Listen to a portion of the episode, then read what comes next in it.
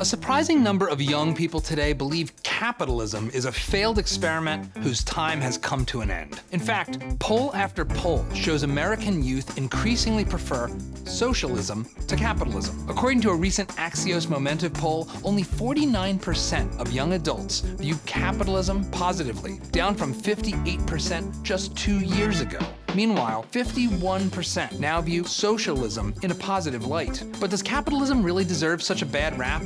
By nearly every measure, we're living in the most prosperous time in the most prosperous country in human history. So, what's the reason behind our kids' passionate denunciation of the economic system that created it? After all, free markets have lifted billions of people out of poverty around the world. The percentage of people living in extreme poverty has dropped from 84% in 1820 to 8.6% in 2018, and it continues to decline. My guest today is a good friend and one of our nation's most impactful capitalists, John Mackey. He's the co founder and CEO of Whole Foods Market and author of Conscious Capitalism. John is a vocal advocate for business as a heroic enterprise that is driven by purpose, sustained by profits, and creates value for society and individuals alike business has to make money, but that's not what it's primarily about. It's this ever increasing value creation that benefits all the stakeholders customers, employees, suppliers, investors, the community as a whole. They're all interdependent. And so when I encountered the word stakeholders later on, that kind of is what led to conscious capitalism. John's message and his way of looking at business should be inspiring for us as dads. It teaches our kids what capitalism actually means and how they can use it to create a better life for themselves and society. Now let's get down to business.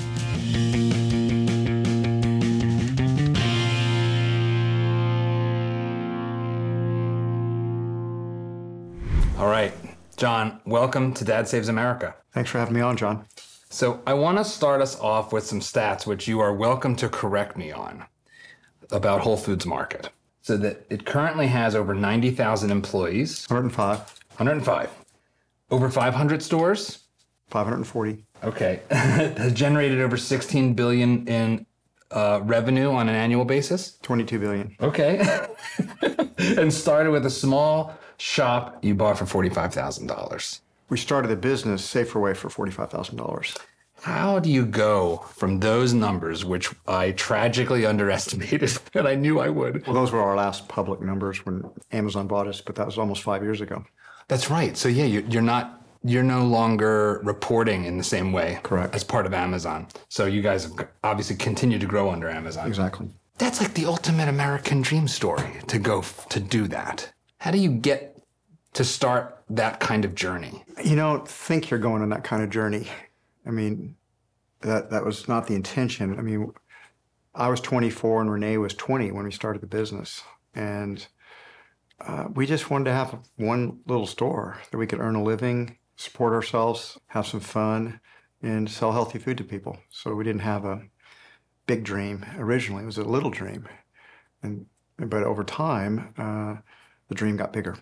The reason I was excited to have you on is I feel like, uh, as dads, the institutions we our kids are exposed to basically tell them that capitalism is bad. Right. And you're one of the most conscious capitalists I I know you are the conscious capitalist. So take me back to that moment. You're, you're in your early 20s. You're, you're, and you're starting a business. Why did you think you could start a business? What gave you the, the sense that starting a business was the thing you wanted to do in your early well, 20s? I, I wasn't so much to start a business. When I was about 22, 22 or 23, right around there, I moved into this. I was going to UT, and I moved into this vegetarian cooperative, and it was like there were 18 people living in the in this big house. It was at 25th and Rio Grande here in Austin, and I was excited because it was a vegetarian co-op, and I thought I wasn't a vegetarian, but I thought at that time, but I thought, you know, I'm going to meet some really cool people. I was kind of interested in all things counterculture. And I thought a vegetarian co-op, then that's got to be about as counterculture as it gets. And it was. I mean, moved in and I had a bunch of instant friends, and I had a kind of a food awakening there. I learned how to cook.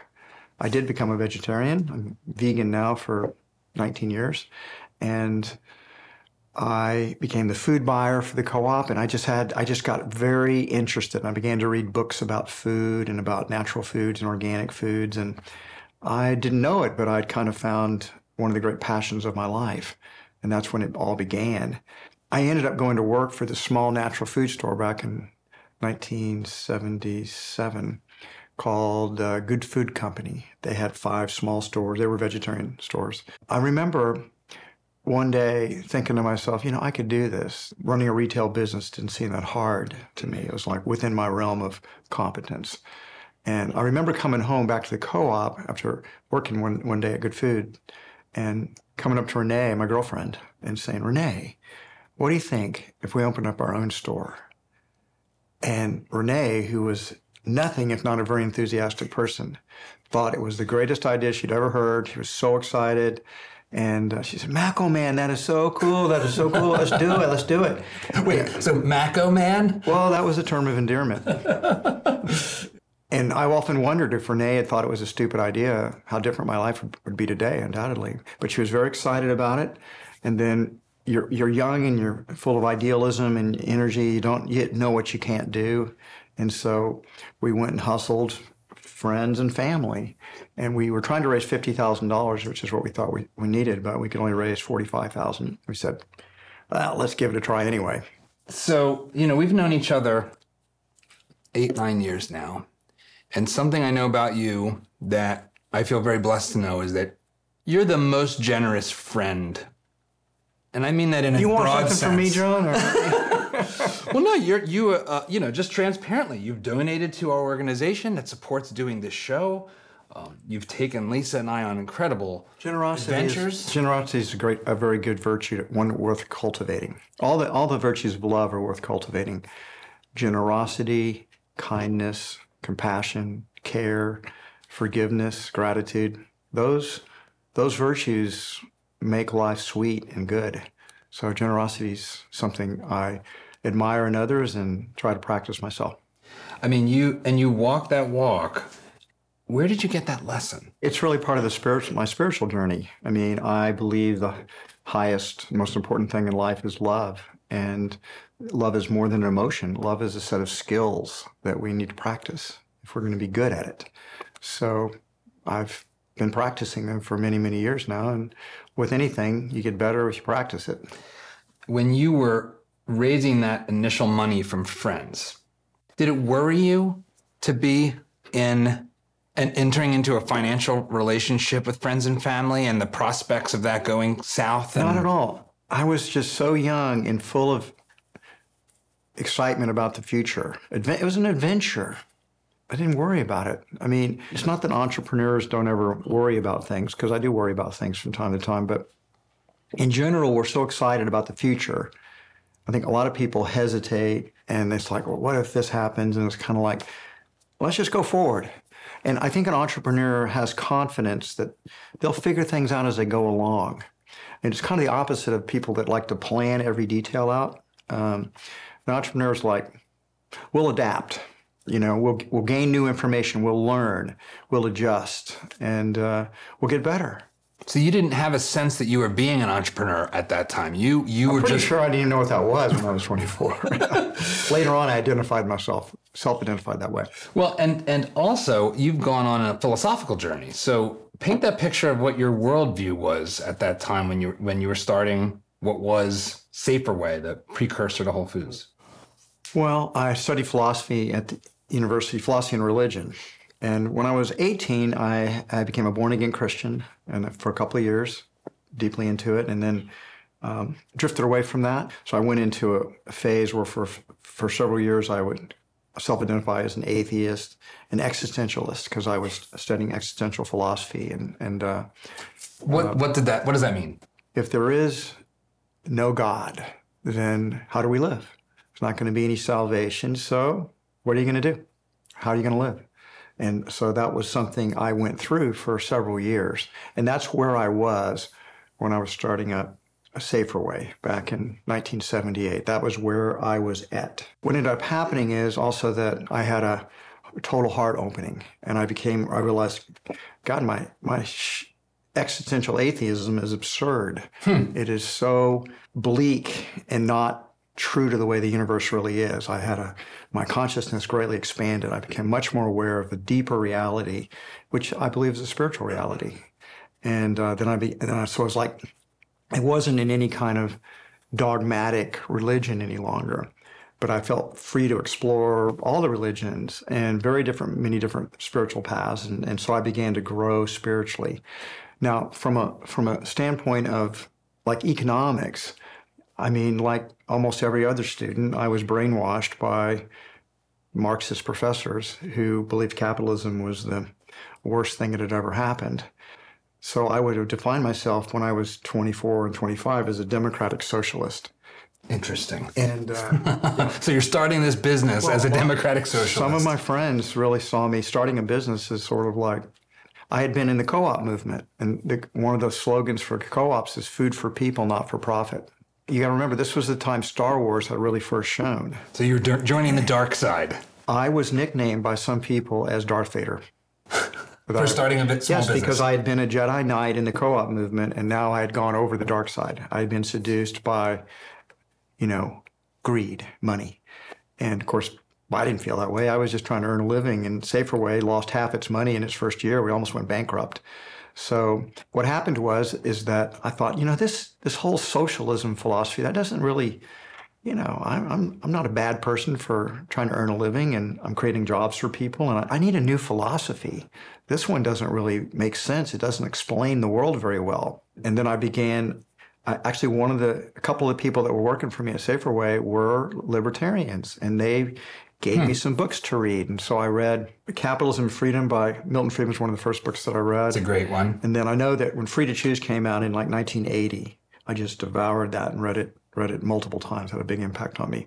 They gave me this catalog. It was called Laissez-Faire Books, and uh, I systematically read just about every book that was in Laissez-Faire Books. I I don't know if this is really true. I'm curious what you think about this. That that that the that a philosophy degree tends to be a degree that many CEOs have. I don't know if it's one of the number one degrees of, of CEOs, but have you encountered that? Have you found Most successful CEOs, I'd say, have at least particularly entrepreneurs have wide-ranging minds. They're they're not contained in a little box. Not, almost by definition, an entrepreneur has to be alert to new information. The the world is constantly evolving and changing, and entrepreneurs are are able to to kind of anticipate. You know, they say it about Wayne Gretzky, or Wayne Gretzky said, "I don't skate to where the puck is; I skate to where puck is going to be." And entrepreneurs are doing that. They're I'm they're not building a business generally for what they already know, but where they think the world is moving.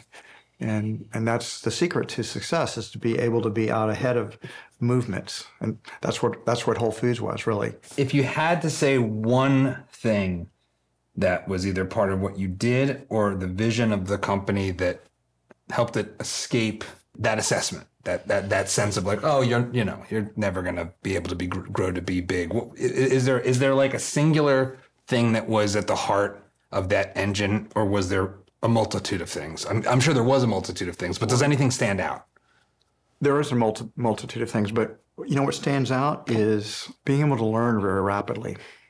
I mean, I'm a very quick learner, and we make mistakes. I learn from them. Never had trouble admitting I'm making a mistake. You're trying things out, and some of them work and some of them don't work. And the things that don't work, you just have to abandon. You can't let your ego get too attached to say, "Well, by God, this they should they should want this." You learn from those things, and then you, your organization shifts and gets better. For example, let's take Saferway. Saferway was a vegetarian store. It's very idealistic. Renee and I were about as idealistic a young people as you'd ever meet, and was a vegetarian store. We tried not to sell sugar. We didn't sell alcohol. We did. We didn't even sell coffee. You know, we didn't sell coffee, and stimulant free it was just basically just wanted to sell real food that was healthy. We knew it was going to be good for people. And Saferway didn't do very much business. And I realized that we we were too small. We were smaller than Good Foods. We were smaller than the co-ops, and we were not in a good position. And it's like, we got to get a big, bigger store, and we're going to have to expand our product mix. Once we decided to get bigger, uh, that was hard to convince the investors to put any more money in. But I was able to find another big investor, a man by the name of Jay Templeton that I played pickup basketball with. And Jay inherited a lot of money from his parents, and he loved Safeway, and he thought a big store was a great idea. We found a location, 10th and Lamar. It was like three times bigger than Safe, yeah. uh, Safeway. Far better location. I didn't know anything about visibility and roads, but I learned that later. But that was a good place to have a store. And we merged with another small natural food store called Clarksville. That we were like they were another small store like us. We were the we were competing against the the big chain.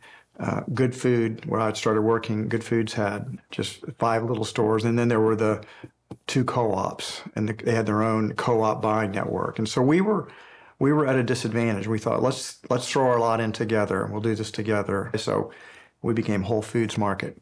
You've created a, a, cultural icon for better and for worse. You get made yeah. fun of in com- comedy specials. Yeah. You, are beloved hey, we were in the South Park episodes. I mean, you know, you know, you've made it when your South Park's poking fun at you. You've told this story many times that that there was a, a, a very consequential flood early in in Whole Foods life that played a big role in how you think about business. Yeah. What was that flood, and why would that be so? Why would that lead ultimately, in a way, to this book, Conscious Capitalism?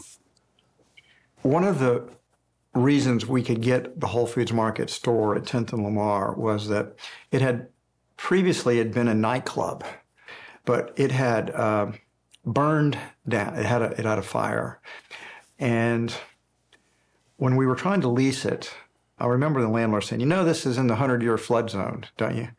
And I said, "What does that mean? It's in a hundred-year flood zone." He says, "Well, about every hundred years, you're going to have a flood. You're going to have eight feet of water in your store." And I thought to myself, every hundred years? Okay. right. Exactly. I, I like those odds. Well, on Memorial Day, 1981, and by the way, we've gone from Safeway, which had lost half its money in the first year, to Whole Foods Market became the highest sales natural food store in the United States um, within wow. just a few months of opening. It was a phenomenon. I cannot convey the excitement that that store caused it was it was something. Did, I mean, that's an amazing thing to, to have it have something catch on. This is not you know, there's no internet. There's no. There had never really been, certainly not in Texas. There was one or one in Boston about the same size that Bread and Circus did, and and then there was one in San Diego called Fraser Farms that were full size. All the little natural food stores were small. Little they'd come out of the health food stores and they were small. And this was the first one that tried to be a complete supermarket. If you were living a natural foods lifestyle, you could get one stop shopping. That was our philosophy. Yeah. It just hadn't been done before. And so we opened that store up and, and customers just loved it. It was like, oh my God, I don't need to go anywhere else. And, and so it just took off. People say, how long did it take Whole Foods Market to become profitable? And I say, till about two o'clock in the afternoon of the first day. And we opened that store before we were ready to open it. We opened it with no meat, no seafood, no beer and wine license. We didn't have any of it. But what we also didn't have was any more money. We had payroll coming up and we couldn't meet it. So we just, hmm. we're op- ready or not, here we come. Wow. We just opened the store up so we could sell some stuff to be able to make payroll on Friday. An economic hobby horse I have is when we hear this notion that consumption drives the economy and drives growth. It's like you're building this thing before there's customers. You're having to spend money before you've got the income from customers. It's a stupid argument because it's obvious that both the economy is driven by supply and entrepreneurship. I mean, nobody, as Steve Jobs said, if I'd done a marketing survey, we never would have invented the the iPhone or the iPod because people would have said, I don't need an iPod, I need a better CD player. I don't need an iPhone. What do I need that for? I've already got a perfectly good phone. I don't need this.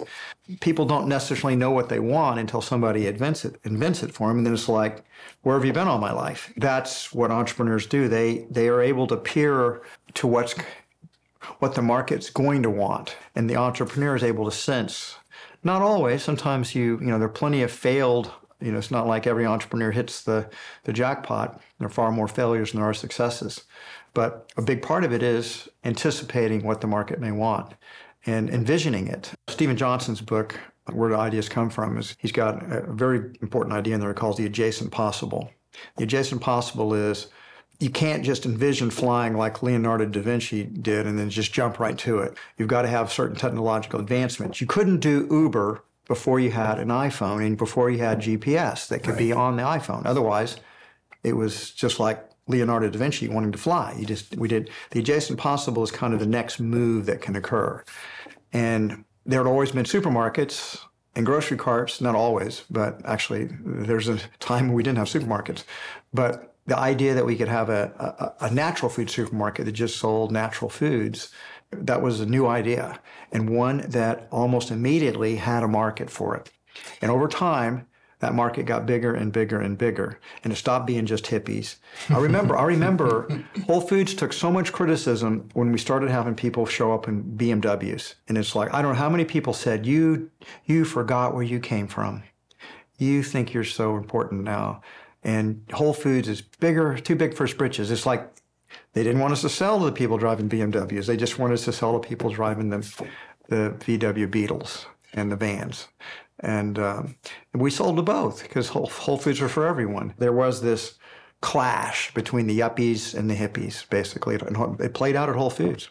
You are you've opened your doors. There is cash flowing in, and then at some point soon after, water starts flowing in. Yeah. So Memorial Day, uh, 1981, the hundred year flood occurred nine months after we opened up. And I mean, I remember it very clearly. I mean, it was a long time ago now, but I remember very clearly. I, it was a Sunday. It had been raining the previous few days, so everything was already completely saturated. Renee was closing the store down that night, so she was on duty. And we started to get calls, you know, the store was still open. And she said, John, the water is coming over Shoal Creek. It's going to come up to the store. What do we do? And I, and I thought, well, what can we do? I'll tell you what, take some of the bulk bags and prop them up in, in, in front of the doors. We, they closed the store, not that anybody was still there, everybody's trying to get out. So what are you talking about? Like bags of like rice and yeah, beans and stuff like that? Big 25 pound, 50 pound bags of, of, of bulk foods.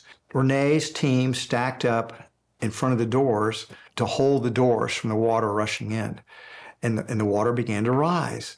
And Renee says when it oh. got to be about four feet high oh, outside oh, of the doors. It, it, the pressure from the water was so great, it broke through the glass and then it just knocked the doors open. It just like, and then it came in like a giant wave. That must have been terrifying for her it, to be it, in that room like that. Renee literally swam out of the store.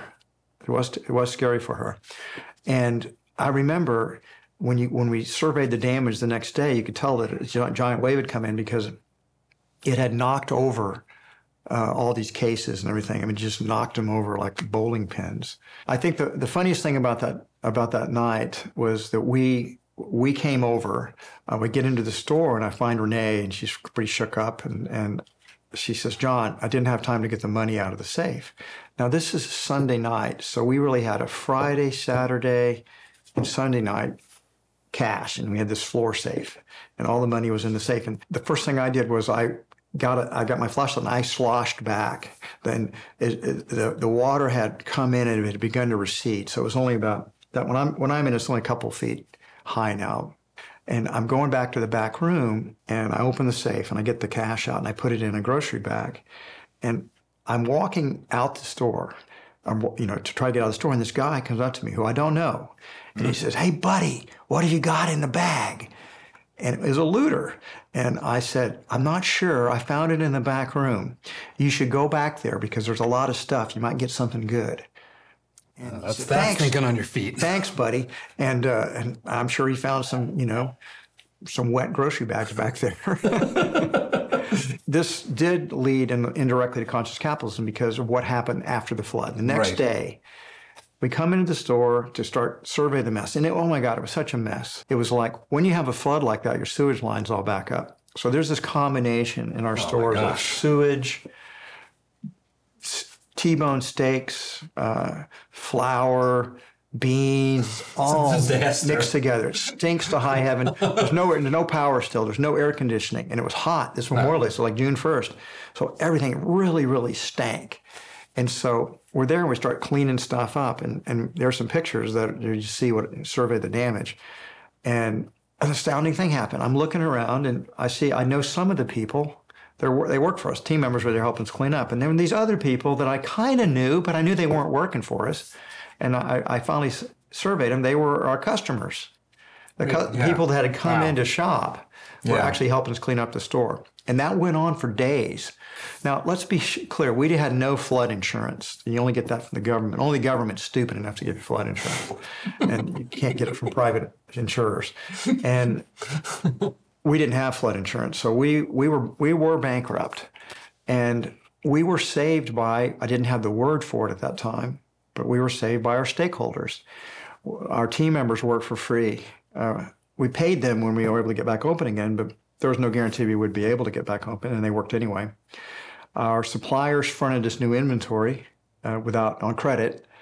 Our um, our investors kicked in some more money, but the most astounding thing that happened, uh, actually, something I didn't find out until maybe eight or nine years ago, long after the fact, and I met some trade show or something, and this pretty old guy comes up to me and he, says, "You're John Mackey, aren't you?" And I said, "Yeah." And he says, "Well, I'm, I can't remember his name. I'm so and so." Yep, I used to work for your know Citibank. Remember that City National Bank? That was your bank back in the day when you first started Whole Foods up one day. And I said, "Yep." He said, "I work for that bank." I said, "You work for City National?" And and and I said, "Did you know Mark Monroe?" And he says, "Did I know Mark Monroe? Do you know what he did for you?" And I said, "Yeah, yeah. He loaned they the bank loaned us some money, and they helped us get back open again. I don't know if we could have gotten back open without his bank loan." And, and I said, "I got to admit, I was kind of surprised they made the loan." And he said, "John, the bank turned that loan down." I said, "What do you mean the bank turned the loan down? They didn't turn it down. They they they gave us the loan." He says, "John, Mark Monroe personally guaranteed that loan." And I said, "What do you mean he personally guaranteed the loan?" He says, "Yeah." He said, "I know John Mackey will pay me back even if it takes the rest of his life." Different kind of banker, and uh, but he'd passed. By the way, he said he Mark, Mark had passed, so I never could get a chance to actually thank him for what he did. I never I never knew it until then, and he was already dead. But stakeholders, customers, employees, suppliers, investors, the community as a whole, they're all interdependent. And frankly, they loved Whole Foods. They didn't let us die. We should have died. And so call it a near death experience that we got saved. And so when I encountered the word stakeholders later on, I thought, that's what it is. They're all stakeholders, and they and they and they're all interdependent. They all care about the business, and the business cares about them. And so that kind of is what led to conscious capitalism. It's good that I learned that lesson so so early because what I realized is that we owe our, we owe our stakeholders. We've got to give we create value for all of them. This is the great secret about business that the people that hate business and hate capitalism don't understand. It's not a zero sum game where some people get big pieces of the pie and others get crumbs. It's this ever increasing value creation that benefits all the stakeholders. All of them are benefiting. They're all voluntarily exchanging. And the amazing thing about business, it is not a zero sum game. It is completely wrong. It's not a sports game where you have somebody is the champion and everybody else is the losers because the customers are winning because they're trading with the business. Nobody forces them to trade at Whole Foods. They can get plenty of competitors, plenty of other alternatives. If they are trading with us, it's because they're getting value in return. It's the same way with the people that work for you. They, they're not slaves. They don't have to work for you. If they don't like your pay or your benefits or the way they're treated, they can get another job somewhere else, and many do.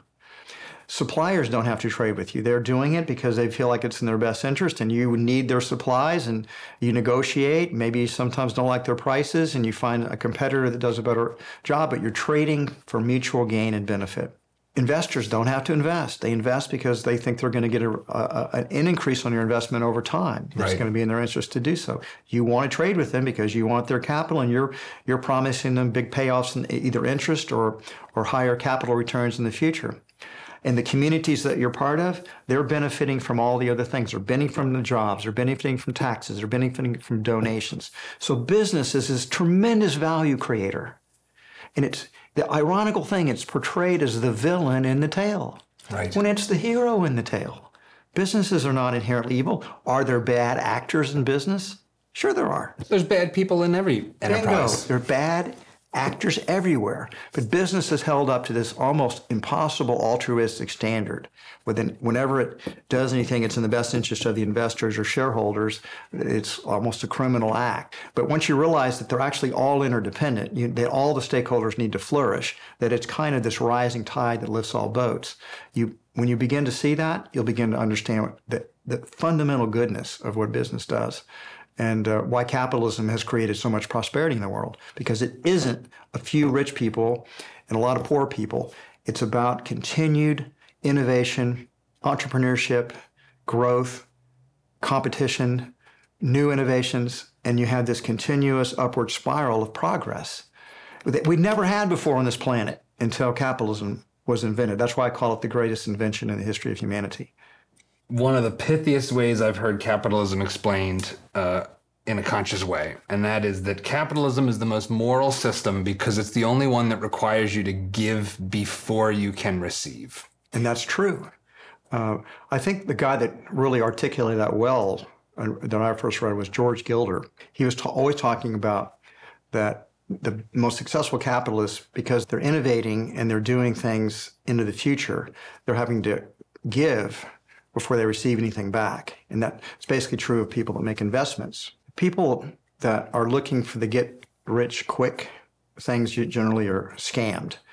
And, it, and fundamentally, capitalism is about making investments that pay off over time. And uh, they can pay off very richly if you have a really good business that's compounding itself and growing very rapidly. When you think about it, one of the reasons why it's important that the owners of the business control the business is it's the owners that get paid last. Explain that. Everyone else, think about it. it. Let's just use Whole Foods as an example. So we're a retail business, and the customers are paid immediately. They come in and they get their food, and frequently they eat it even before they pay for it, right? I mean, if you go to a restaurant or something like that, they're eating before they pay for it. So they're getting paid first, and then they, they make the exchange after they decide what they want to get. Right. And then the people that are the, the workers, the team, the team members, what we call team members or employees, they're getting paid once a week or every two weeks. At Whole Foods, they get paid every other week. Every two weeks, they get yep. paid. So they're working, they're giving before they receive. Suppliers, they don't get paid generally. It's typical retail trade terms. There's a discount to pay quick, 1% 10. Sometimes they want their money so much it's 2% 10 a net 30. So you got to pay within 30 days. If you don't pay, then there are often penalties that occur if you don't get it done on time. Now, the food gets paid sooner. In lots of other businesses, um, like books, for example, it's usually um, net 90. Right. And, and so there's a longer lag period because they want to have a chance for the, the bookseller to be able to sell the inventory or some of the inventory. Yes, we've got so customers get paid right away. When do, when do the investors get paid? Right. Good they question. get paid only after everyone else is paid and with something that's left over. Sometimes there's nothing left over because sometimes businesses don't make money at all. They lose money. So there's nothing to pay the investors. Oftentimes, if it's a growing business, the money stays in the business and gets reinvested. There can be many years before an investor gets paid off.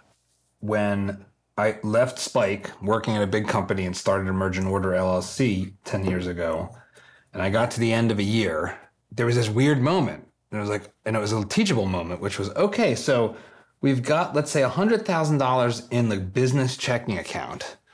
And the IRS is going to treat that money like I've made the income and I have to pay taxes on the income whether or not I've spent it, whether or not I've taken it and put it into my personal bank account. Well, even if you spend it, they're going to check your taxes on it. so it, unless you a, make it a business expense or something like that. Right. So, but if, to just want to keep the funds in the business to weather against downturns or to make an investment in a piece of equipment, but not right now to look ahead to the future. Like you're deeply, di- you're really disincentivized every, every to bit, do that. The federal government and often in some many states, the state government, they're your business partners. They don't take any risk and they don't invest any money, but they do take a claim of the profits if there are any.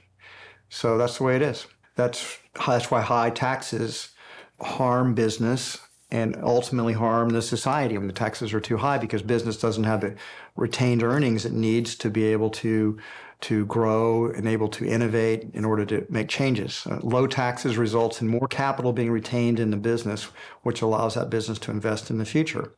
So that's why low taxes actually paradoxically end up creating more long-term wealth, not just for the owners of the business, but for the society as a whole. You know, you look at polls of my son's generation, Gen Z, and as much as 50% say they like socialism and don't like capitalism.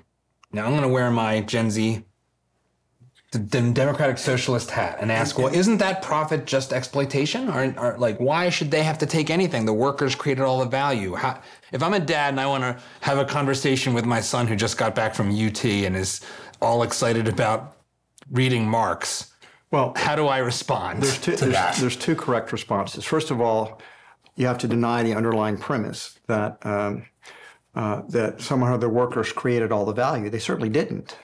They did not, definitely did not create all the value. That value is being created by all of the stakeholders ultimately. And the idea that the people that the entrepreneur is not creating any value is absurd. If I hadn't created, if Renee and I hadn't created Saferway and then Whole Foods Market, would there be any jobs? Would there be would there be anything to tax? I mean, the entrepreneur's contribution is great.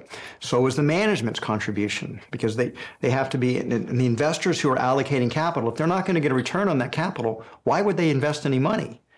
it's all. and, so the second and the most important point is it's all based it's not exploitation it's all based on voluntary exchange no one is forced to work for a business if they don't like the terms of the deal they don't have to take it and they and, and many don't we have the great resignation right now it's like well, i don't want to work it's like okay well, that's fine until the money runs out then you have to work or i think what they believe is that they can just steal the money from the rich people and somehow or another they'll never have to work. Only There's somebody, not enough money in the hands of the rich well, people for that to work. it doesn't matter because you still have somebody has to do the work. Work has to get done, and because if you stop working, everything stops happening. Work is the reality of existence. Work is not exploitation. It's done voluntarily for mutual gain. No one is forcing you to do it.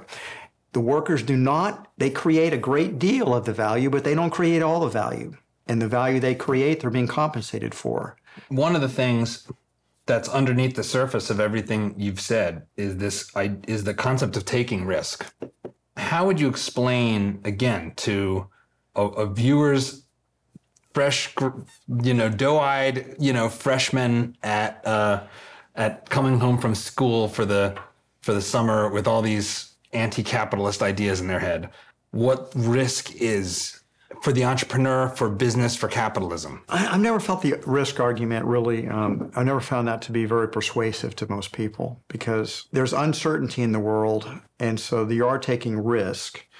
And what they're not seeing, as, as Bastiat might say, see, they're not, they're not seeing what's underneath the surface. They're not seeing the failures. They're not seeing the, the, the businesses that don't make it. It's not about explaining risk, it's about explaining that business is the great value creator. And it, it doesn't exploit anybody. It enters into a bunch of voluntary exchanges for mutual gain, and that no one is forced, no one's coerced to exchange with it. And if, if business doesn't create value, then it, it fails. If it doesn't create value for customers, primarily it will fail. But if it can't get workers that are willing to work, then then they'll have to raise their pay, and if they can't afford to pay it, they may fail. The workers are gaining. Workers are so much better off. You can see the statistics. The, the freer an economy is, the wealthier the workers are. And they're wealthier because the society is wealthier. It's wealthier because the society is more capitalistic.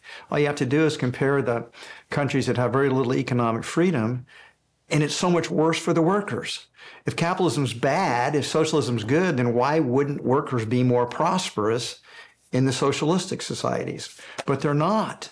They're poor. They suffer. It, you can compare North Korea to South Korea. Compare um, East Germany to West Germany. We had experiment after experiment. Socialism's, it's not like it hadn't been tried. It's been tried 41 times in the last 100 years. How many successes? Zero. 41 socialist experiments, 41 failures. We just haven't tried the true version yet, John. That's, uh, we just, it's, it's a, the USSR was state capitalism. I heard a prominent Marxist professor say? You know, real socialism's never been tried. That's why we haven't seen the utopia arrive. And the answer to that is there have been a variety that they all go through the same cycle. When the when the when Lenin first did it, and then he was this genius, and and my God, there, I've seen the future, and the future's in in the Soviet Union. And then Lenin turned out to be so great, you know, and then Stalin was worse, and then the whole thing collapsed. Well, that's state cap, state socialism or whatever. That didn't work. But then we have new ones. Mao was heralded as a, you know, Chinese communist. Chinese socialism was different and better. And yet he turned out to be the bigger monster than Stalin was, the biggest, probably the biggest mass murderer in history. Castro's got it. He's the one. And I still see people defending Cuba, although by every objective measurement, the quality of life in Cuba is one of the wor- lowest in the entire world.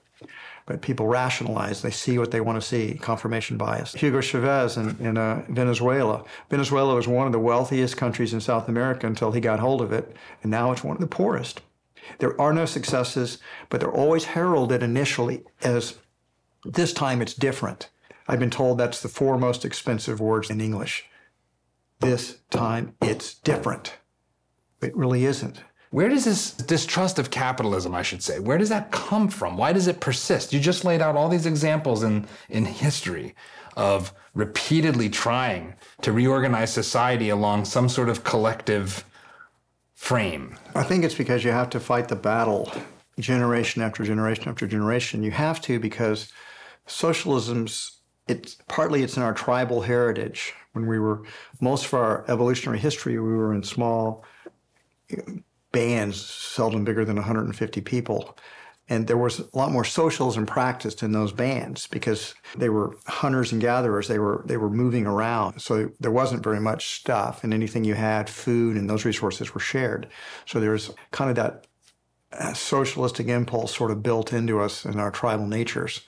We don't live in those tribes any longer. We live in, in much greater social organizations now where that type of tribal energy would wouldn't would not be successful. It wouldn't work. And then secondly, I think because of where our families are, sort of most families are they're socialistic, right? I yeah. mean, the parents are working and they're providing and giving to the young. And then naturally young people come of age and they have come out of a sort of a socialistic background from the family. And they ask, why can't what's like in our family, why can't it be that way across the whole society? And the answer is because it doesn't work. But every new generation um, doesn't understand that. And there's plenty of intellectuals in fact, almost all of the intellectuals uh, have never liked commerce. They don't like business. I mean, you think uh, Deirdre McCloskey helped me see this for the first time in her, in her writings, that because she's an economic historian, that it's not new that business is persecuted. It's always been persecuted. When hmm. wasn't it persecuted? The minorities that are good at business, the Jews in the West, they've, they've been persecuted not because they were Jewish, but be, primarily because they were good business people and they got wealthy and that created envy. And so the biggest There's a whole book on that, Capitalism and the Jews, that really talks about yeah. that, that a lot. But you know what?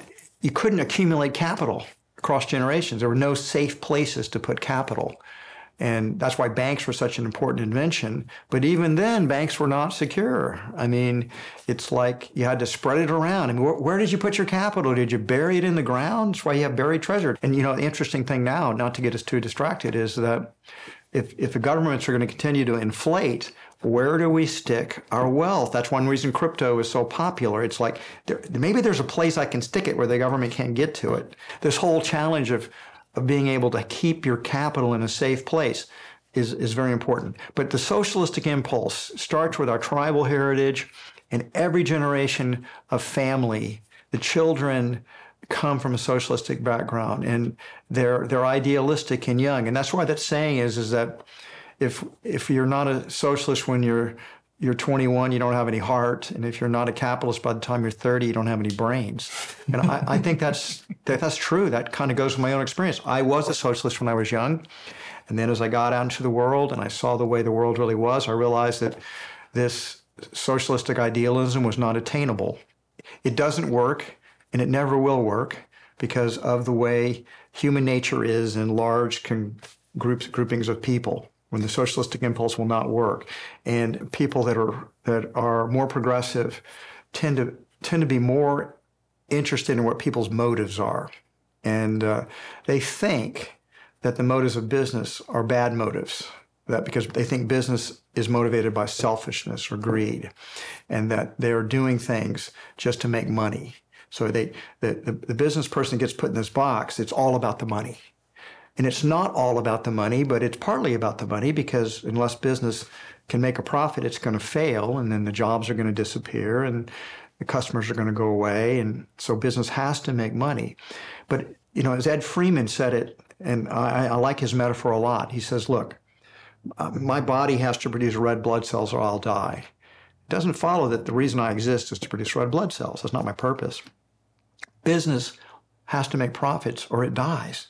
But it doesn't mean that's why business exists to make profits. But then we have this different standard we apply to other things. Like let's, let's take doctors.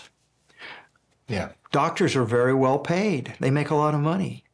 But we don't hear it about doctors being, you know, they're, they're motivated by greed and selfishness. No, doctors are trying to heal people. Their purpose is to heal people, right? Help people be healthier. Purpose of teachers is to educate. The purpose of um, architects design things, engineers construct things. They're all about the value creation that they're doing for other people. And ironically, business people are the greatest value creators, and yet they're put in this box that nobody else is put in, that it's just about the money. And it's slanderous. It's not true. Business has to make money, but that's not what it's primarily about. It's about creating value for customers. And then in voluntary exchange, if you do a good job, then you'll be rewarded and you may be able to make some profits, but that's not guaranteed either. Do you think that one of the reasons why this disconnect happens? Because uh, another example of people who are fabulously successful are sports stars and movie stars. Nobody gets up in arms that, you know, LeBron James makes a fortune nobody com- in comparison to the, the amount of people that might be angry that you're successful. Is it because it's easier to understand what they're producing? Let's be clear. A lot of people don't think they think basketball players are ridiculously overpaid, and they don't think that's fair either. But they're they're not taking to the streets and setting things on fire over LeBron James' salary, though. that's right, because he's ultimately seen as an employee. He's a multimillionaire, but the owners of his teams are billionaires. And uh, so they're the employers, so they're they're they're seen as any way you slice it. LeBron James is a employee. Right now, he's an employee of the Los Angeles Lakers. They pay a salary to him, and he gets endorsements from. I don't think he's a Nike guy. I forget which is which his shoe brand, but they make as much money on their shoes if you're a really big star than they do from um, their contracts and all the all the different endorsements they do. So that's not somehow that that's not seen as the same thing as. But if you're the employer, then you are oftentimes the one that's seen to have the wrong motives. And, and, and so it, it, comes back to the way we classify people and motives. It's like human nature somehow or other different. If you're working for the government, then you're a public servant. If you're working for a nonprofit, then you are doing good, you know, you're doing things altruistically. So there's this bifurcation in, in human nature, this motive structure. Business is about greed, and uh, capitalists are greedy. But if you are working for the government or nonprofit, then you're not greedy. Greed somehow or other ceased to exist for you. Nor are you selfish. You're altruistic. You're a public servant. You're helping other people. And so we have this false narrative that somehow the human nature changes depending on which part of the economy that you're in. And that's fundamentally a huge, huge mistake. I'm reminded of something I heard in the middle of uh, early in COVID. So, a friend of mine was involved in working with the state little coalition of people that were brought together to try to be like, what, what are we going to do about COVID early on? And he told me that um, the CEO of the Dell Seton Hospital system was lamenting that we have this free market healthcare system and that that's the problem with uh, how we can try to deal with COVID because we have this free market healthcare system. I believe he makes $3 million a year. I only have to just tell you one thing to prove we're not in a free market healthcare system. If you break your arm and you go to the doctor, do they show your price list? No. This is what I charge to fix a broken arm. You can go. You can go north to the Oklahoma Surgery Center. That's it. Otherwise, you go to your local hospital. Nobody, nobody there seems to know. Imagine, imagine if we, if I can only run Whole Foods that way. No price is posted. Just you know, listen. Just come on up, and we're going to bill your grocery insurance company. And uh, so don't worry about it. Somebody else is paying for it. What do you think would happen to the prices? This um, they go up. And that's, and that's the problem. We do not have a free market healthcare system. In fact, our healthcare system is arguably the most regulated part of our entire economy, except for perhaps education. And where America gets the worst outcomes are the sections of our society that are most regulated, which is healthcare and education. And we fall far behind other countries in those areas. So when I first met Lisa, she was excited about two things. She was excited about getting the veggie burger on the Burger King menu, and she was excited about Whole Foods Market. She apparently got pretty excited about you. but I don't know if it was she was as excited as she was about Whole Foods Market. She's like, they just bought wild oats. You've got to buy stock. I was like, I don't have any money to buy stock. I'm like, I make 50 grand a year and live in New York City. I can barely, I can barely, you know, make rent. But then a couple years later, I read an article by the CEO of Whole Foods Market, who I had, wasn't aware of at, at the time. And it made quite an impression on me, and it, and it apparently had quite an impression on your on you and your life. I want to read a quote from the article you wrote in t- 2009. So the, the, the backdrop of the debate we're talking about healthcare was the the Affordable Care Act, and you wrote. A careful reading of both the Declaration of Independence and the Constitution will not reveal any intrinsic right to healthcare, food, or shelter. That's because there isn't any. This right has never existed in America. I pulled this quote because of all the things. You, you, in that article, you lay out the way Whole Foods was doing healthcare, like a high deductible plan that let your employees, your team members, kind of spend their own money, have a sense of ownership in the in their healthcare dollars. That was probably the most provocative. That plus the Margaret Thatcher quote at the beginning. The only right. problem with socialism is you eventually run out of other people's money. Those two triggered that. Those are the ones that really triggered people. Just talk about what happened to you. It won't seem like a big deal today because we're living in cancel culture. This was now, that's 13 years ago yes. that that op ed piece was published in the Wall Street Journal. And uh, they basically tried to cancel me back then. Uh, there were there were literally thousands of emails and letters that were sent to our board of directors demanding that I be fired. There was uh, boycotts of Whole Foods Market. Over on Facebook, I know there were over 350,000 people that signed an agreement that to boycott Whole Foods. I figured there were people who already did shop with us anyway, but I got reprimanded by our board, uh, told I could never write another op-ed piece unless I cleared it with the board first.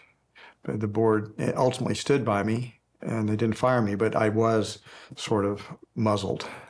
You were making a point th- there that there is no right to these things. Well, if they're rights, then somebody's obligated to provide it to you.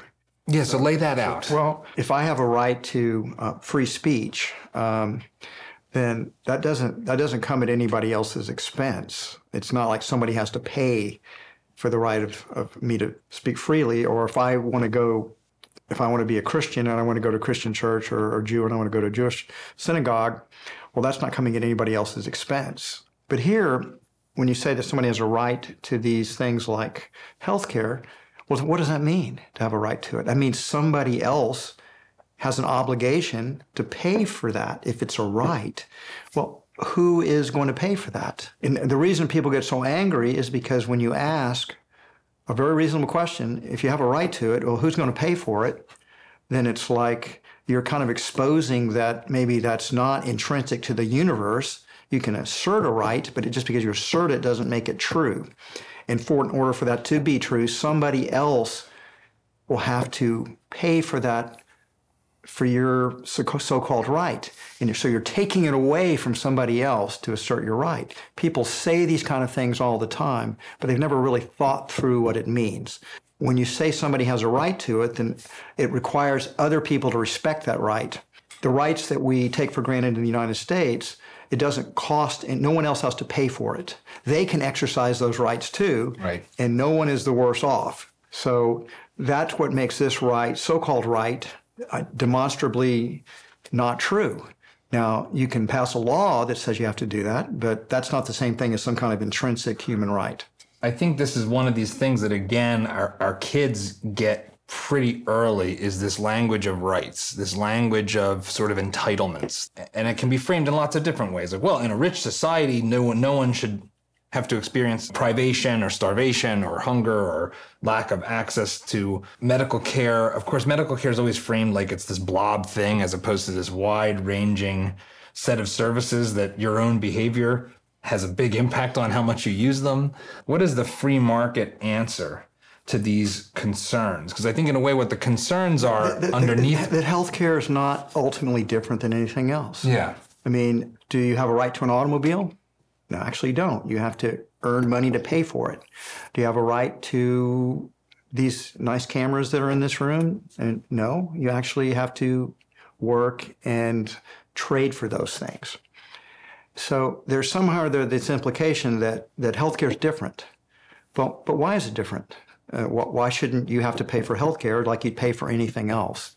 It's not an intrinsic right. It's not, and I was pointing, I was pointing it out in the op-ed that there is no intrinsic right to healthcare. It could be something our society politically decides to do, but not because they have people have a right to it. You can say they have a right to it, but you have a hard time proving they have a right to it. It's not based on any really logical thinking in my mind, which is why people get so angry when you challenge it. It's like they start calling you names. They say that you're you're uncaring bastard. You don't have any compassion. You don't care about people. Well, no, I do care about people. I just think the capitalist system works better and that we'd get better health care if we actually stopped thinking people had a right to it and we deregulated it and let the free market create value just like it does in everything else. That speaks to this other question mark that our kids get exposed to in school a lot and in the media, which is, well, maybe capitalism and maybe business creates value, but it needs to be very heavily regulated to prevent privation. If not for regulations, you could make whatever claims about the health benefits of a product you want, and no one would be the wiser. And people don't know what what's in the product, so they they don't have it's asymmetric information. What's what? How do you think about the role of regulation? Regulations are a type of law. So we have laws in order for human beings to be able to work together and live together. And the problem is we need some regulations. It's a question of how many we need, and they have a tendency to just grow and grow and grow and grow and grow. We don't have good ways to get rid of regulations. We just add them on. So one suggestion is that regulations would have to be periodically sunsetted. In other words, they wouldn't just exist forever, that they would expire. They'd have a, just like signing a lease, there'd be a 30 year term limit on the regulation. It could be renewed, but it wouldn't automatically just continue to exist forever. Because we have some regulations on the books today that are ridiculous. It's unbelievable the different hoops you have to jump through that don't make any sense. And, they, and, and so some of those regulations need to be we need to get rid of them, but we just don't have good methodologies for getting rid of bad regulations. But we do need some regulations. I'm not I'm not going to sit here and argue for a complete 100% laissez-faire. I don't think that'd be optimum. I don't think that'd be the optimum society. You've had firsthand experience with antitrust, but this is another example of a common pushback that well, the free market, even if it's minimally regulated, will necessarily tend towards monopoly. You, like right now, today, you have this conversation happening with the tech companies that there's a you know an inherent sort of monopoly power that becomes impossible to break without Teddy Roosevelt style antitrust. It's it's just in fact it's almost the complete opposite of what's truth. Companies grow bigger in a in a in a if you have a mark, market system because they're creating value for customers and they get larger over time. But unless governments prevent competition from happening, they all they always get undermined. And I, have lived this myself. I've done Whole Foods now for 44 years. What happens in any large corporation or any large entity at all, it becomes more and more bureaucratic over time. It's I call it the professionalism of the organization. Hmm. You begin to hire more professionals, and they are smart but they start to build their empires and they start to slow down. The legal department limits what managers can do because they don't want to get sued. And the HR department sets up massive amount of rules to try to prevent lawsuits for basically all types of behaviors that, that might end up getting bad publicity. And you end up becoming more and more bureaucratic, and it's harder and harder for the corporation to innovate any longer. It starts to, it starts to stagnate. And I, I'll give you some examples of this in my lifetime that I've heard we got to break these companies up. First one I began to hear when I was just a kid was General Motors. Right. You know, all we needed to do to break the so-called General Motors monopoly. General Motors went bankrupt. I might point out. That's how that's how strong that monopoly ended up being. All we really needed to do is open it up, let the the government stop preventing eh, the foreign companies from competing. And once he started letting first the European automobiles in, and the Japanese automobiles in, and pretty soon they were not the monopolies anymore. Quite the opposite. Uh, then it was IBM. IBM right. was going to take yes. over everything. They were like the blue monster. It was just going to eventually acquire every company until it completely controlled the tech industry. And then I remember I watched, you know, first uh, Apple and then Microsoft and then a torrent of companies undermined the so-called monopoly of IBM until they're still a big player, but they're not even. No. If you were to name the top five tech companies, you probably wouldn't. IBM would not be one of them. I remember when Whole Foods, when the FTC went after us, they were yes. trying to argue we were a monopoly. We had like two percent share of the grocery market, and so what the what the what the antitrust people do is they make up they make up markets. They said Whole Foods Market has a monopoly of what they called, I kid you not, the PNOS market. Forget the the jokes you can make about that. What does that even mean? What does that word mean? We had a monopoly of premium, natural, organic supermarkets. That's what we invented. Just a made up, made up, made up market definition. John, we need to break you up because you have a monopoly of John Papola. right. You have the monopoly on Whole Foods That's market were, branded stores. I was I was arguing with one of the regulators about this at the at the FTC and I said, "Listen, we're not a monopoly because anybody can do what we're doing. There's no barriers to entry. Everybody's picking our products up. How can you say we're a monopoly? They're undercutting us in price. Trader Joe's cut, undercuts us in price. He says, well, they're not a Trader Joe's is not a PNOS. They're not really a supermarket, you see. They're premium, they're natural, and they have a lot of organic, but they're not a supermarket. You see, they're a limited assortment store, so they're not in the PNOS category. You have a monopoly of the PNOS category. I'm telling you, they wanted to break us up uh, because we had a, a, a monopoly in the category that we created. You see, Whole Foods won in the federal court, and that we thought that was over. We won. They dismissed it, and the FTC did not stop. They said, okay. And we'd already spent $30 million in legal fees to win in the federal courts. And then they said, all right, we're going to take you into our own administrative court. What? Did you know the FTC has their own court? and so I, ta- I talked to. Is the, it in Guantanamo Bay? I talked to the attorneys about it, and I said, okay, well, how much is it going to cost us to fight them in the administrative courts? They said that's going to cost another 30 million. And then executives are going to spend a lot of time. We're going to all get deposed again. We're all going to have to go through the courts.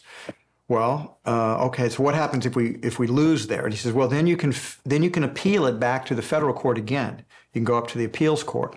And I say, well, okay, what happens after that? That's going to cost us another 30 million. And they said, well, then after that, if they don't let go, it'll go to the Supreme Court. Now, all my libertarian friends when I told him about this, says, "You got to fight it, John. We'll get, we'll, you'll win, and we will get rid of some of these stupid laws." I said, "Yeah, if you want to give me 120 million dollars to go fight this stuff, I still don't want to do it because it's going to waste my time. That's all right. I'm going to do is continue, go to these court situations and get deposed over and over again, and try to trip you up, you know, with trick questions all the time." Ultimately, I believe the FTC did that to force us to make a settlement because they basically said if you want to fight us, you can do it, but it's going to cost you $100 million more. Or you can just, you know, work with us. And that's what we did. We went back to them and we basically agreed to, we put like 30 of our stores up for sale and they were got sold for like just, you know, a few dollars.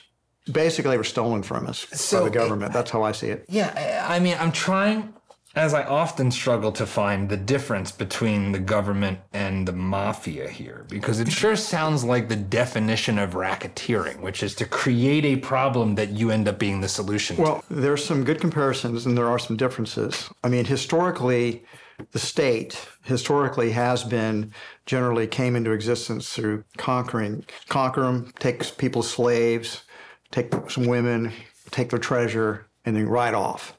And then it became realized it was more profitable to stay there and set up sort of a government that would get what we call tribute, which kind of is taxes.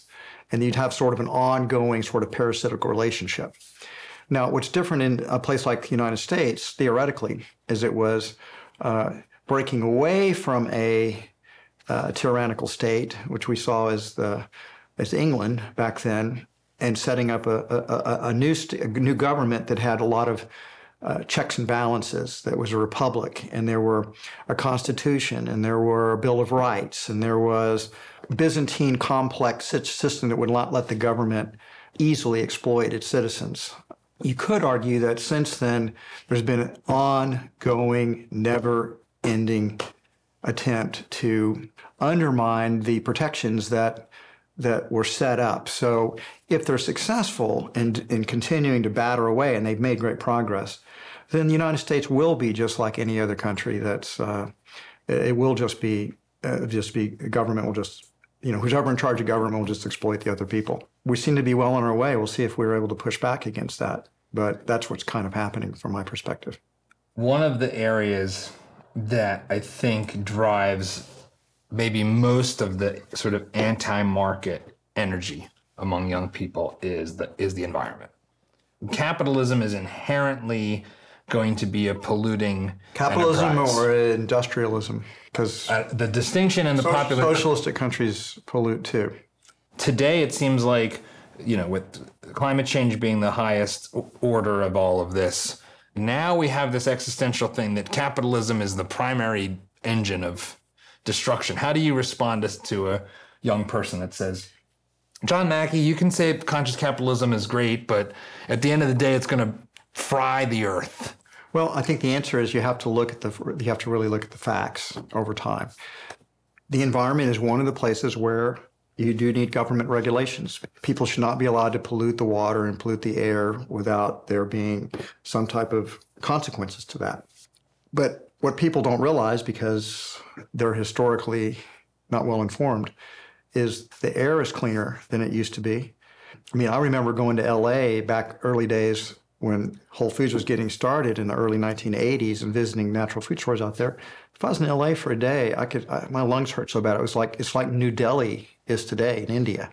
But in New Delhi, you can't really see 100 yards in front of you sometimes. Yeah. The pollution is so great. And yet now LA, the, the air is relatively clean. And that's been through partly through government regulation, largely through innovations on the capitalistic side.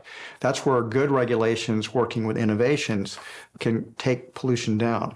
Take another area people don't know much about um, deforestation. We have far more tree coverage in the United States today than we had in 1900. The real issue is, and the one that is people are obsessed with, is climate change. yeah And um, again, the people do not know the facts. How much has the temperature actually risen?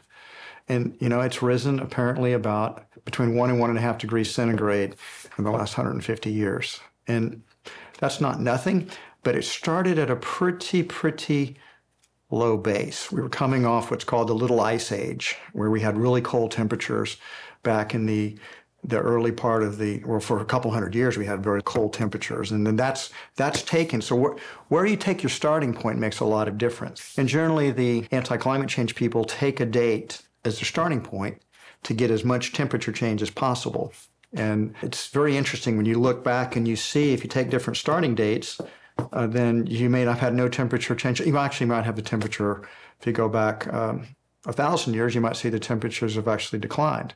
And then the question is never asked about what the trade offs are. There are negative things from warming.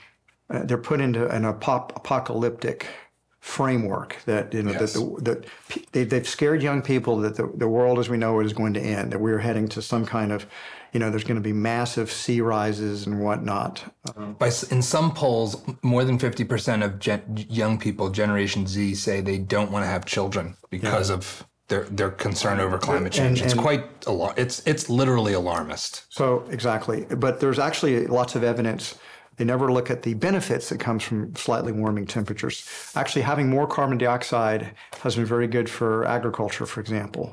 Plants grow, uh, they grow as we have slight warming occur, that they're getting more abundant agricultural production than you get in, with less carbon dioxide in the atmosphere. You, the slight warming actually, fewer people are dying from it. And then there are a lot of things that are just outright myths or lies out there, like hurricanes are getting worse. Well, actually, that's not true. I mean, there's the data does not support that, but it's one the media repeats over and over and over again. Go back and read Al Gore's book, you know, uh, right. Inconvenient Truth, and, and, he made a lot of predictions, and they, none of them came true. I actually believe a lot of it is is just simply a hatred of industrialism, a hate a hatred of the modern society, a hatred of capitalism.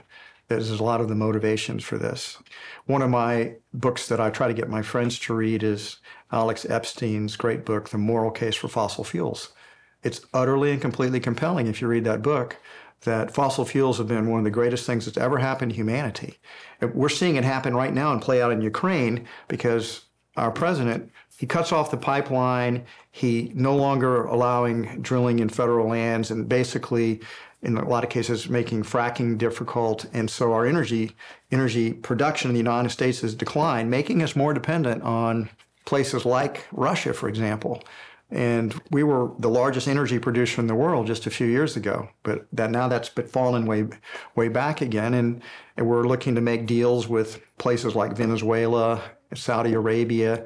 These are not exactly thriving the great human rights uh... yeah they're not great places for human rights. So there's so many contradictions that are in, inherent in this situation where you you talk about climate change, but your actions. Um, you, people do different things. If if sea sea levels are rising so much, why aren't insurance rates going up at the beachfront property? They should be going up. Some of the beachfront property purchasers themselves are an interesting piece of data point. Like uh, our former president uh, Obama, who bought like a thirteen million dollar waterfront estate in uh, Martha's Vineyard. it's like, well, if the sea level is going to rise, that that thirteen million dollars sure went down the toilet fast. I think the environment's very important, and I think we we want to have clean air, we want to have clean water, we want to have a better world for our children. I just think that the alarmists don't stay with the facts any longer. They they're they're exaggerating. They're trying to scare people in order to get them into action. I always put this challenge out there, and I'll put it out to you today. I'll give you the entire history of the human race. When's it ever been better than it is right now? This is the best time there ever has been to be alive on this planet. So fundamentally, I think you know if climate change is is the one meta narrative that our kids are just soaking in in the culture about why capitalism is bad. Um, surely the other one is inequality. That well, you know, it's just completely outrageous that you're so wealthy and then the average person walking into a Whole Foods is yada yada yada. Make you know the the gap between the the haves and the have-nots. How do you think of like what's your answer to if my son comes home and says, "Pop, I know you love capitalism, but what about all the inequality? What's what should I tell him?" Inequality is intrinsic to human nature. How are you ever going to eliminate inequality? And you can't. Some people are, are more beautiful than others, some are smarter than others, some work harder than others, some have um, better senses of humor, they have more talents. Uh, you're never going to have an, an equality in any absolute sense. Uh, people can say that, well, we shouldn't have inequality in income. Well, why is that different? Is it fair that someone's more beautiful than me? I mean, there is no cosmic justice in that sense. So we always want to do what we can to help people that are less fortunate. I think that's, you know, that's an act of compassion and caring and love, and that's a good thing. But once you get the government doing it, it can't do that without without basically discriminating against classes of people. How do you mean? When you say discriminating against, well, elaborate on that. Well, we see this, like we see this now in our universities, for example, where they're trying to get complete equality in admissions. The university's admissions was always a meritocracy. It was based on how people did on their testing, how they performed academically, so that they would be. But that was now considered to be racist or created inequality. So there, a lot of universities don't do the test anymore. They're just basically admitting not on any kind of merit based on who works the hardest, is the smartest, does best on the test, who's likely to you know to deserve to be in there based on their performance, and it's simply based based on their race. That's obviously, if you think about the history of America, that has been the dominant narrative in our country, which is America overcoming its racist past. Yeah. And and we have less racism today than we had 50 years ago. I, when I was a little boy growing up in Houston, Texas, I'm the oldest, old enough to remember this. You're not. But when I was a little boy, I remember going to the first game that the Houston Colts played, which became the Houston Astros in 1962. My dad pulled me out of school to take me to the first game. And I went there and I, you know, I could read and I, there were these colored bathrooms and then there were white bathrooms. Right. And I said, Daddy, I don't understand. Why are there different kind of bathrooms? And then there were different kinds of water fountains. And he said, John, this is a great evil and it's going to change and it's going to change pretty soon. And it did change. So I see that we're far less racist now than we were when I was a little boy.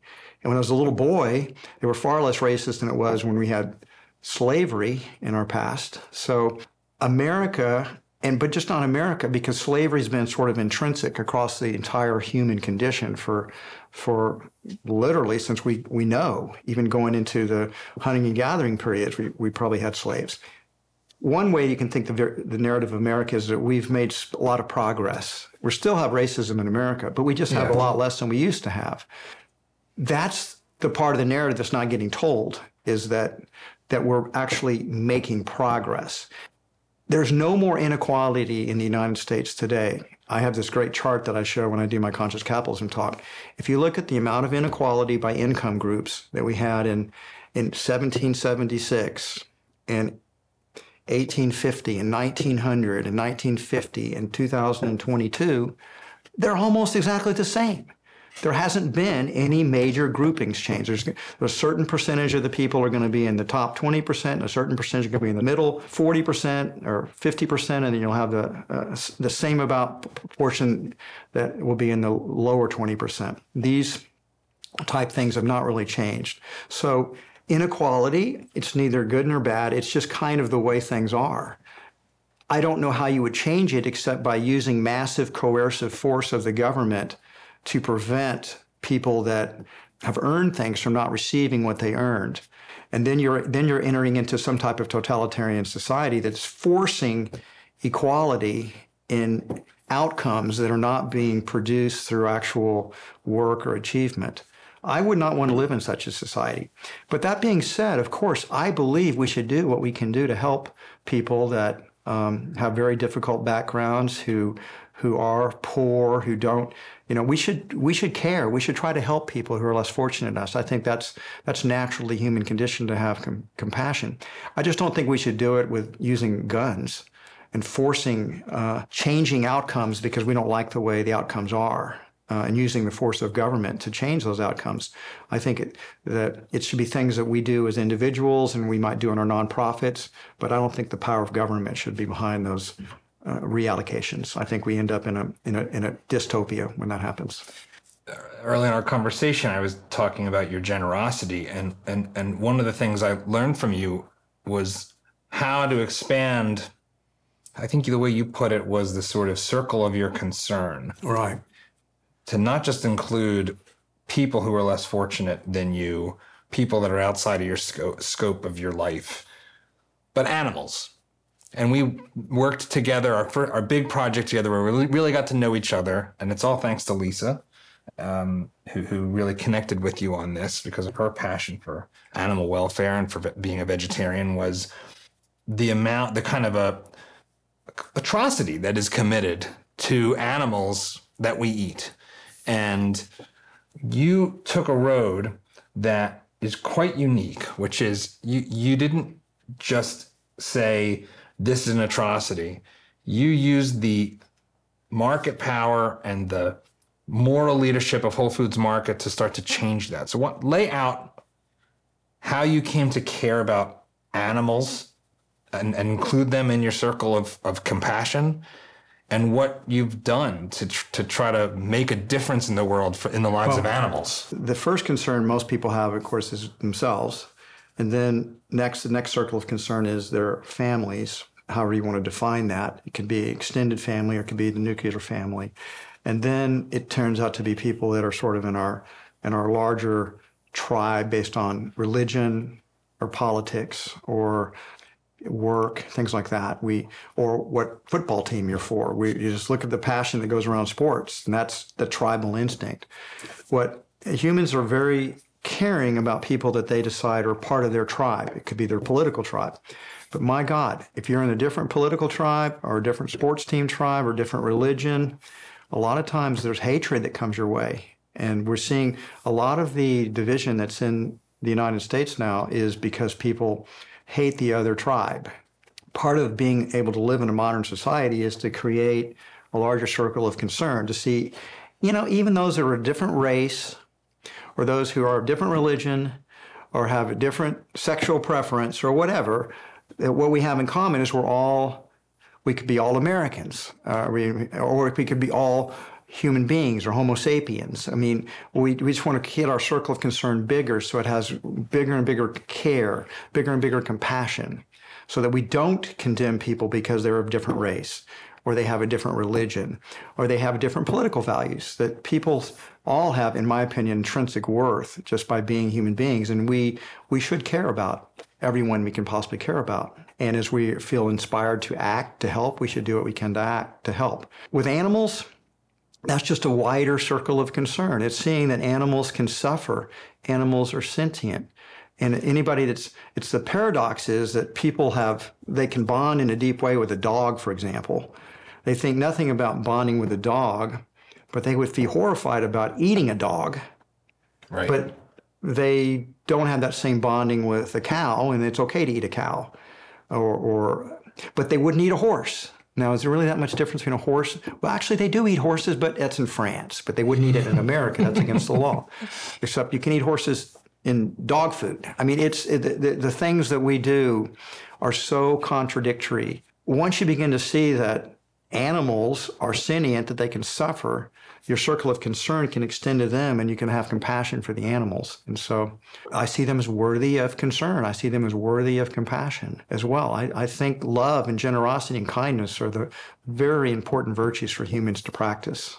And that's one of the ironical things about all the people that see me as some, you know, I say I don't think people have an intrinsic right to health care and they think I'm some kind of demon. Nazi demon. It's like, hey, I, I probably do more to help people that, that don't have health care than, than far more than the people that are judging me do because I've done so much to help people. It's that condemnation for people that have, that they feel are different than them, that have different beliefs. They, there's something in human nature that is fearful and attacks those who are different. You see this with small children who are, they start to bully those who are different. I mean, I was bullied as a little boy just for having curly hair. And then when I wore glasses, and then I got bullied for being smart. I guess you could beat up for, you know, teachers liking me, teacher pet type of thing. I remember you saying that you were bullied pretty mercilessly. Not I was very small when I was younger. So I, yeah, I used to get pounded pretty regularly. How did that experience shape shape you? I hate ruminated bull- on hate- this. Yeah, I hate bullies. When I saw other kids getting bullied, I often jumped in there and got beat up too. The idea of hurting people or hurting uh, people is, you know, I, I just don't think that's a good thing. Was there an upside to the to the bullying? Well, you know what my dad always taught me to do was stand up to bullies. You know, stand up to them. I said, Dad, they're going to beat me up, and he says, Okay, fight back. And you know that's what I do. I basically fight back. And uh, you know, who knows? Possibly a lot of my libertarian political beliefs may come from back from seeing the government as the ultimate bully and fighting back against it. But I do think you resist you resist coercion, resist tyranny, resist bullying. But I do not think you should just give into it. What it's done for me is it's just stiffened my resolve and uh, to resist. And I, I just think kids should be taught to stand up to bullies. I really do. Yeah, it seems like wherever that line is, and there probably there there almost certainly is some line where a kid can cross it, and you as the parent or the adults need to intervene. But we're way past that line. It seems like as far as when do we intervene in the lives of our kids when they're Gotta let facing kids, adversity. You got to let kids work most of the stuff out. Well, I'll tell you one thing we've we've really did. It's like we've got this misunderstanding that somehow or another saying mean things to people is is somehow the same thing as actually doing violence. Yeah. Because one of the greatest tennis women tennis players in the world is a young woman, uh, Osaka, and I saw her. Somebody said in a her match recently that Osaka, you suck, and she she just kind of melted down. She she lost the match. And then she she immediately went over to the which before that she went to the umpire and said, "Please throw that person out of here, whoever did that." And the umpire refused to throw him out. And then she she no longer had her head in the game and she lost the match. And then afterwards she was crying and she just said, "People shouldn't be allowed to say those kind of things." And all I could think of was like, "Hey, life's not fair. People do mean things. They say mean things. Toughen up." I was always told when I was a boy, it doesn't seem to be said anymore, which is sticks and stones may break my bones, but words will never hurt me. When people were saying mean things to me that made me want to cry, my dad said, anytime somebody says that, just repeat this over and over again like a mantra. Sticks and stones may break my bones. I taunt the bully. Sticks and stones may break my bones, but words will never hurt me. And you know what? They're right.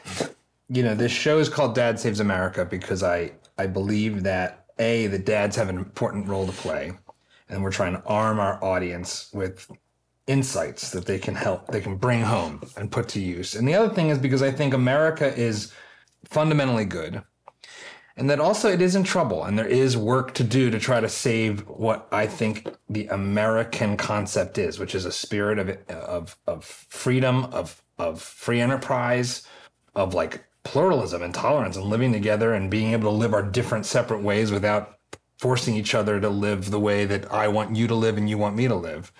How do you think about this country, about America? I love America. I mean, I think it's the greatest country that's ever existed. It's not perfect. We've had a past that we've had to overcome, but we have overcome a lot. We are a much better country than we used to be, and we'll probably be a better country in the future than we are today. Part of it is because we just had more freedom and more capitalism than other countries. And it seems like as we get less capitalism and less freedom, we're less exceptional. We're just becoming like other countries, and and uh, that's too bad. I think there's a reason why so many people want to immigrate to America. And I'll tell you a story that kind of summed it all up for me. Several years ago now, I mean six or seven years ago, I was having to do a speech. I was doing a speech in Chicago, and uh, the people that were organizing the speech were picking me up at the airport. So I'm at the airport, and this the driver meets me in baggage claim and and he has a funny accent i can't quite pick it up you know it's like i kind of couldn't quite figure out where he was from so i said you know apparently you're not allowed to do this anymore but i asked him i said well where are you from and he said i'm from Bu-, and excuse me i'm going to do the accent as best i can but i don't mean to be disrespectful in any way he said i am from bhutan and I thought, Bhutan, I've never met anybody from Bhutan. What do I know about Bhutan? Oh, Bhutan, that's where people are really happy. So I'm trying to make conversation. I said, right, "So you're right. from Bhutan? That's the happiest. That's the happiest country in the world, right?" And he says, "Oh yes, we are very happy in Bhutan." So they were walking along, and I'm thinking, "Yeah, if you're so happy in Bhutan, how come you're here?" so I, and I pretty much asked that question. I said, "So if you're we're so happy in Bhutan, why did you come to the United States?" And he says, "Happiness is overrated." and I said, well, "What do you mean it's overrated?" And he says, My daughter, my daughter's in medical school. My daughter's going to be a doctor. She could not be a doctor in Bhutan. There it is, right there. That's why people come to America because it still has this opportunity.